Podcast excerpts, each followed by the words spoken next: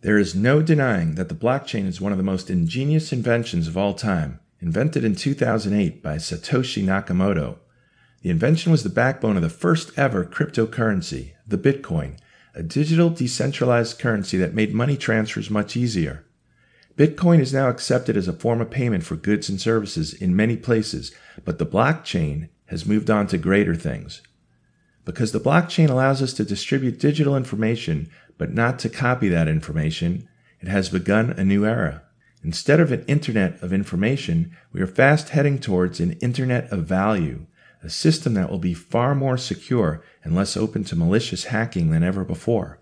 By the end of my book, you will understand what the blockchain technology is all about, what Bitcoin is, and how the blockchain supports it. You will learn how to mine Bitcoin, how to spend it, and how to invest it for the future.